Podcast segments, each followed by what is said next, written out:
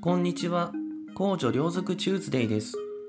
このラジオは地球で暮らす宇宙人のゲイが週末だけ宇宙に帰っているという体でいろいろなことをお話しするという番組です。同性愛的表現や下品な下ネタ表現を多分に含む場合がありますので、あらかじめご理解願います。それではお聞きください。ゲイの週末は一旦お空へ帰ります。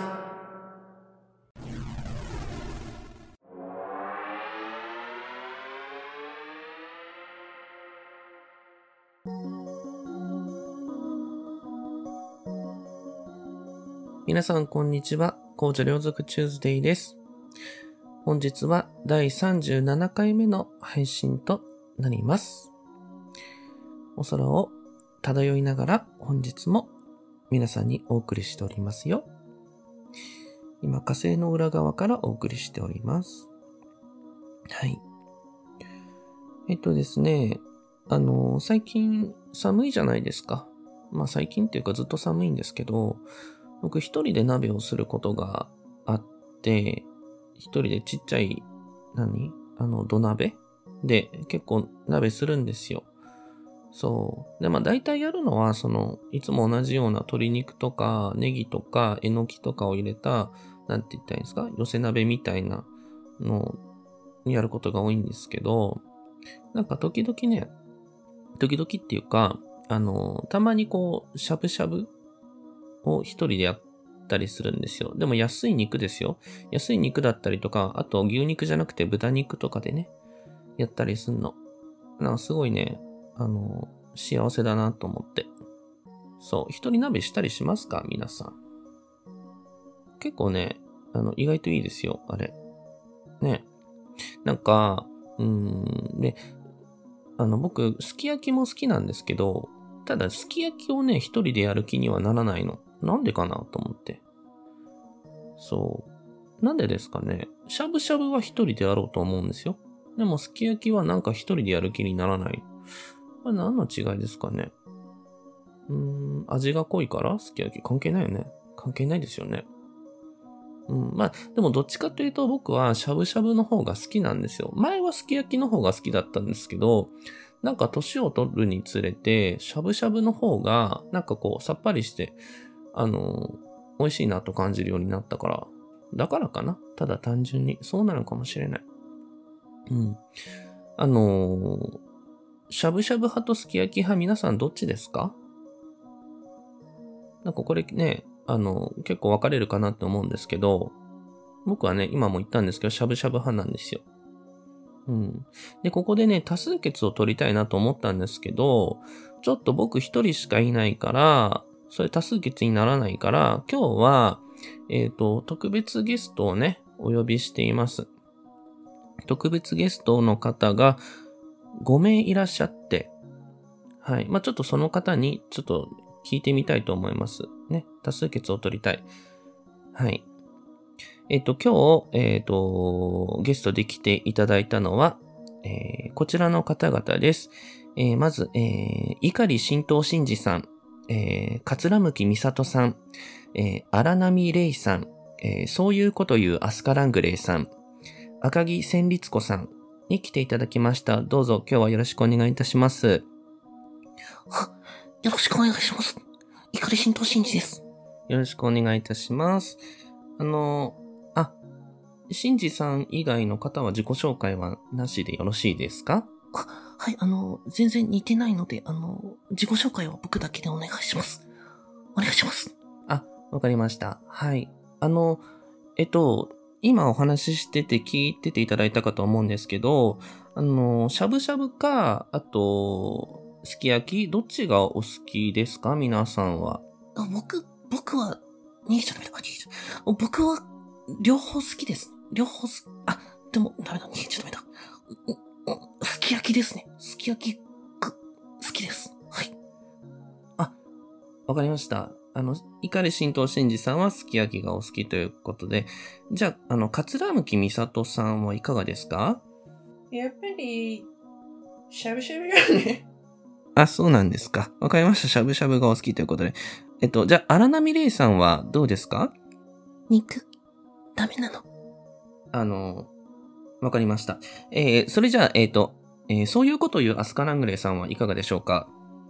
バカシンジしゃぶしゃぶに決まってんじゃないあ、そうなんですか。なんでシンジさんが、ねバカとか言われてるんですか？大丈夫ですか？あ、大丈夫です。いつものことなのね。アスカうるさい。あ、喧嘩しないでくださいね。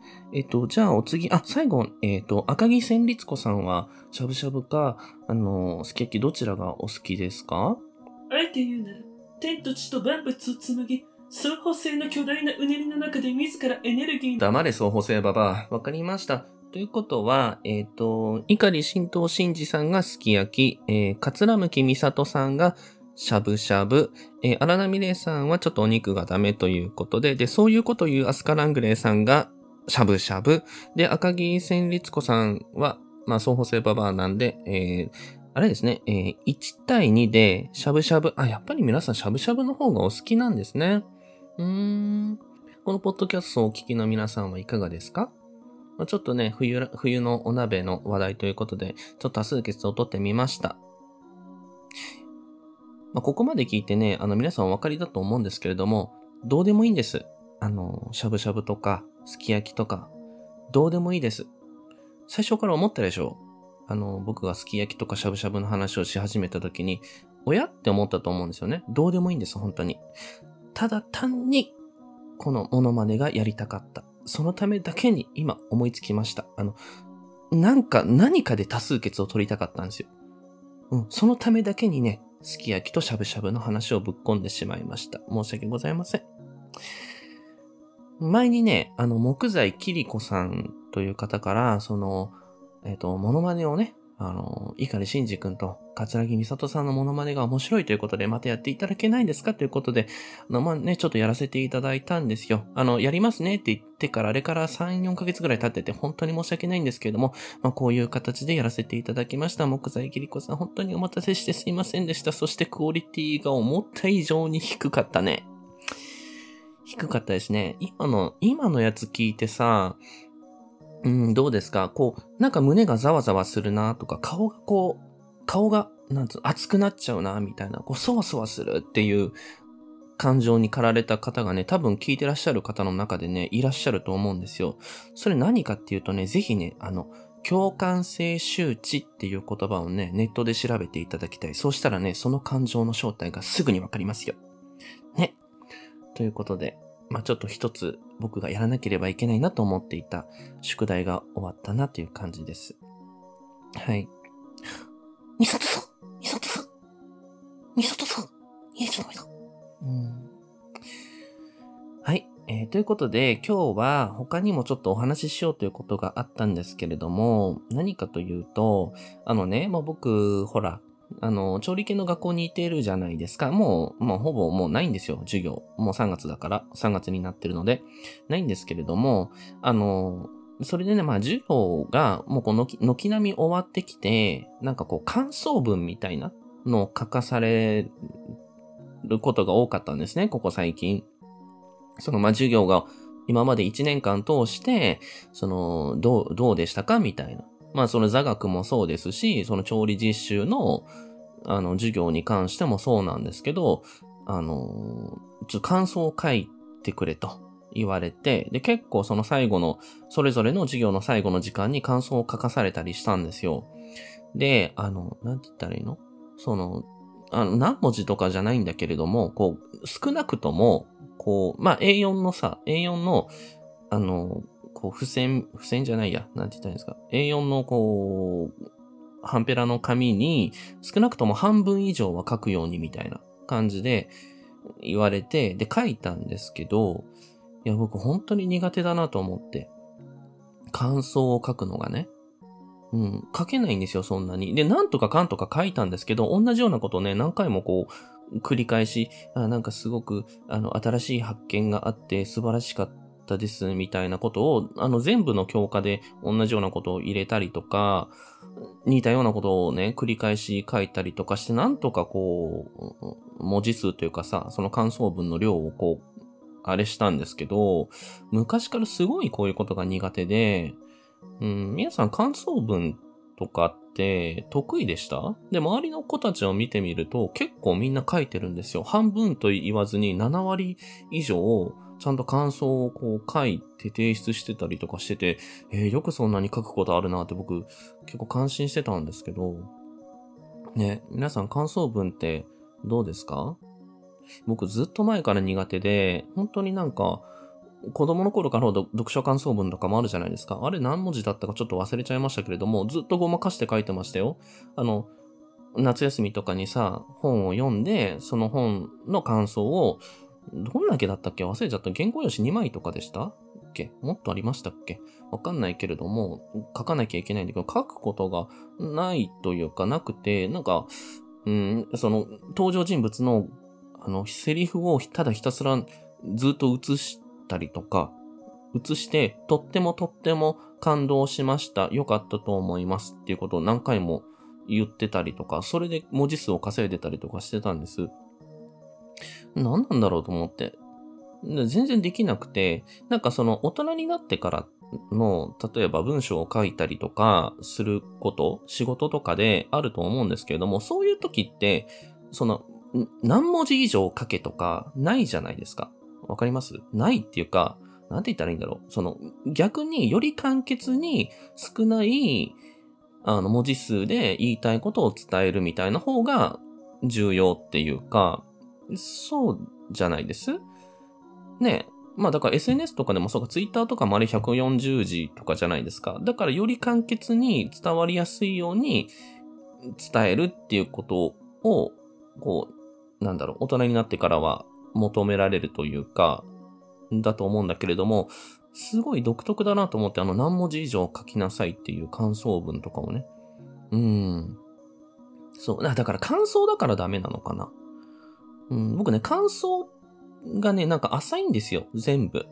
今までの僕のこの配信を聞いてくださってる方はね、うすうす感じてると思うんですけれども、僕ね、何、何についても浅いの。浅いんですよ。ほら、なんか、他のポッドキャストさんとか、例えば聞いてるとさ、その、好きな、何？ほら、映画とかドラマとか本とかでもの話をよくされてるじゃないですか、皆さん。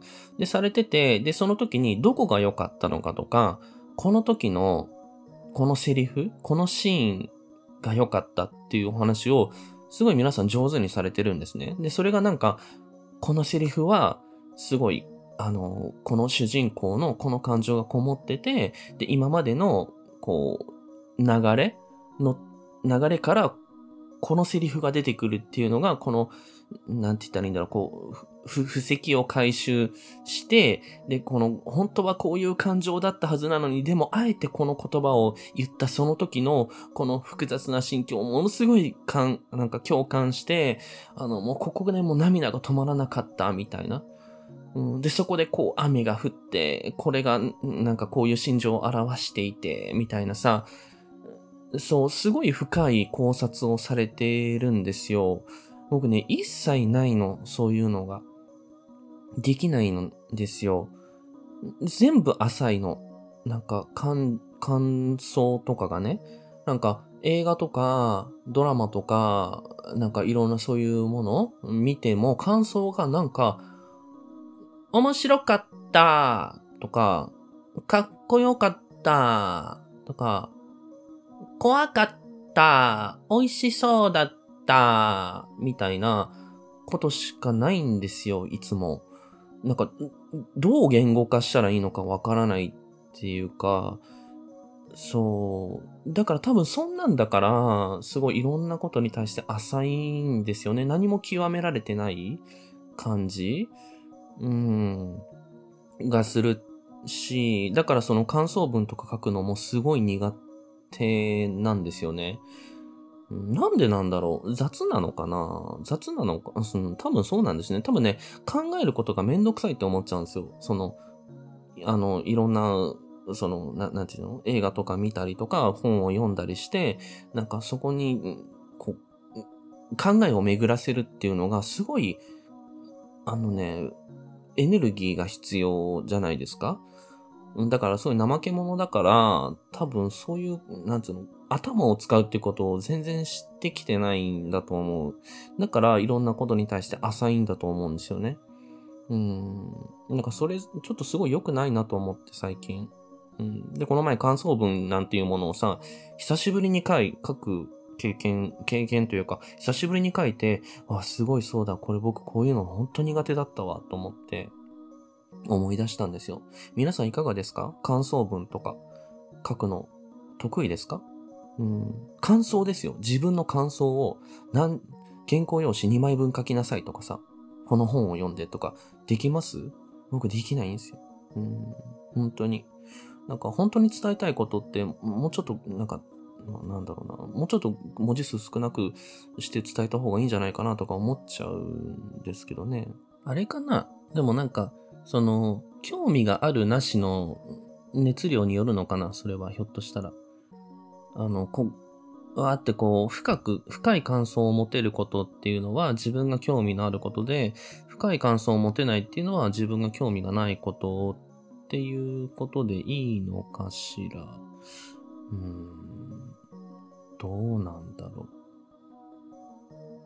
そういうことなのかなわかんないんだけど。でもなんかね、僕その、結局映画とかドラマとかそういうものって全部ね、なんかその、あんまり深い感想をそもそも抱かないような、例えばアクションとかホラーとか、そういうものが好きなんですよ。なんか、その、あの、ヒューマンドラマ系とかっていうのを、こう、なかなかこう見れなくて、見ることもあるんですけど、なんて言ったら、なんかね、辛いんですよ、見てて、本当に。なんか、感情移入をしすぎてしまうというか、なんか、そのドラマの中でさ、すごい理不尽なことが起きたりすると、自分がなんか理不尽な気持ちなんか理不尽な環境にさらされてるような感じになっちゃって、すごい辛くなるんですよ、見てるのが。見てるのが辛くなるし、なんか、あとすごい、なんか、あの、怒られたりとか、えっと、な、何？攻撃されてる？なんかすごいいじめられてるようなの、シーンとかを見ると自分がそういう風にされてるみたいな感じですごい辛くなっちゃって、見れなくなっちゃうの。なんかその、な、なんて言ったらいいの？人の心情をさ、丁寧に丁寧に描いている映画とかは、ことさらそうなっちゃうんですよ。なんかもう、すごい辛くなっちゃうの。なんか考えるのがしんどいっていうか、感情移入しすぎちゃうし、うん、だからかな。それを避けてるから、こんな風なんだろうか。あの、物事に対して深く感想を抱いたりとかしなくなっちゃってるのかな。それはあるかもしれない。やっぱりそういうのもなんかトレーニングのような気がするんですよね。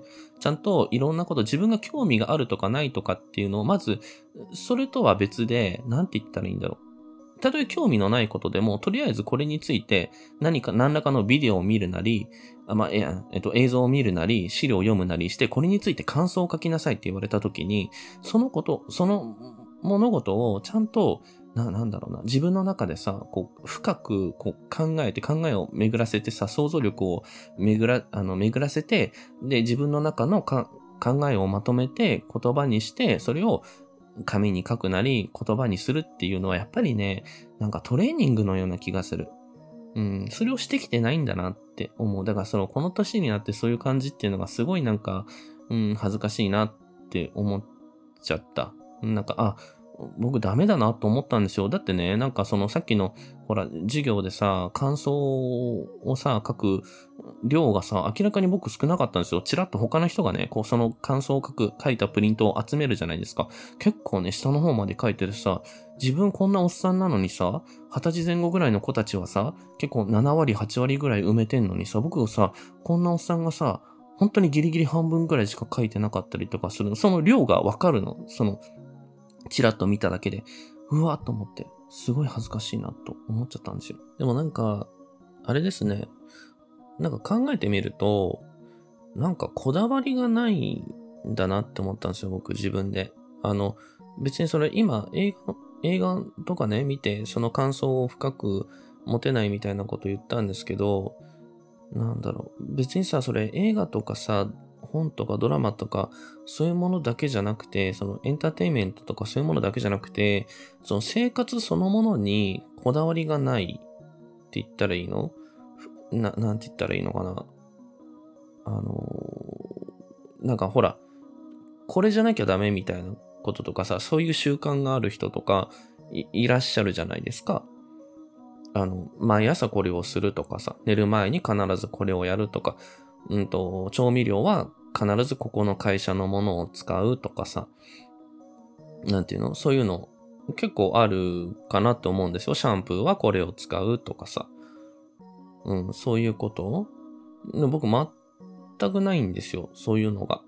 こだわりみたいなものがね。もちろん、美味しいまずいとかさ、食べ物で言うと、美味しいまずいとかはあって、それはまずいものを買いたくないから、あ、これが美味しいなと思ったら美味しいもの、その同じものを買ったりはするんだけれども、でも本当その程度で、なんて言ったらいいのかな？細かい違いとか、全然わからないんですよね。なんか、うん、細かい違い、なんか自分にはこれが合ってるっていうものを、あんま探そうともしていないというか、うん、なんかその、例えば肌荒れがね、あれするから、なんかこういうクリームを使って、これがいいっていうものを調べて、人に聞いたりとかして、使うとかそういうのなくて、なんか、な、なんだろうな、別に、その、よっぽど困ってなければ別に今使ってるものでもいいし、適当にその辺で売ってるもので何でもいいなっていう風に思って買っちゃってるんですよね。なんかより良いものをこだわって使おうとか、そういうこともなくて、だからそういうなんか生き方が雑なんだなと思ったんですよ、僕。そんな気がする。雑だから結局深く物事に関わってなくて、うん、なんて言ったらいいのかな。あんまり考え方、その、さっきの感想の話じゃないけれども、うーん、こう、物事に対して何事にも浅い。だから、なんだろうな、感想とかもあんまり持ってないっていうか、うん、なんかでもそれってすごい寂しいことだなってちょっと思っちゃった。そんな気がしません？うん、なんかこだわりが、やっぱり何かしらこだわりがある方がさ、なんか地に足ついてる気がするんですよね。し、なんか生きてて楽しいような気がするんですよ。うん、もう少しね、こだわりのある人生を送りたいです。うん。っていう話でした。ね、皆さんはどうお感じになりましたか？ね、まあ僕と同じような感じの人もいらっしゃるのかもしれませんが。まあ今日はね、ちょっとこれぐらいにしておきたいと思います。なんか変なモノマネから始まって、ちょっとよくわかんない話になってしまいましたね。申し訳ない。はい。それでは皆さん、また次回お空でお会いしましょう。アキナです。クラブパラダイスへようこそ。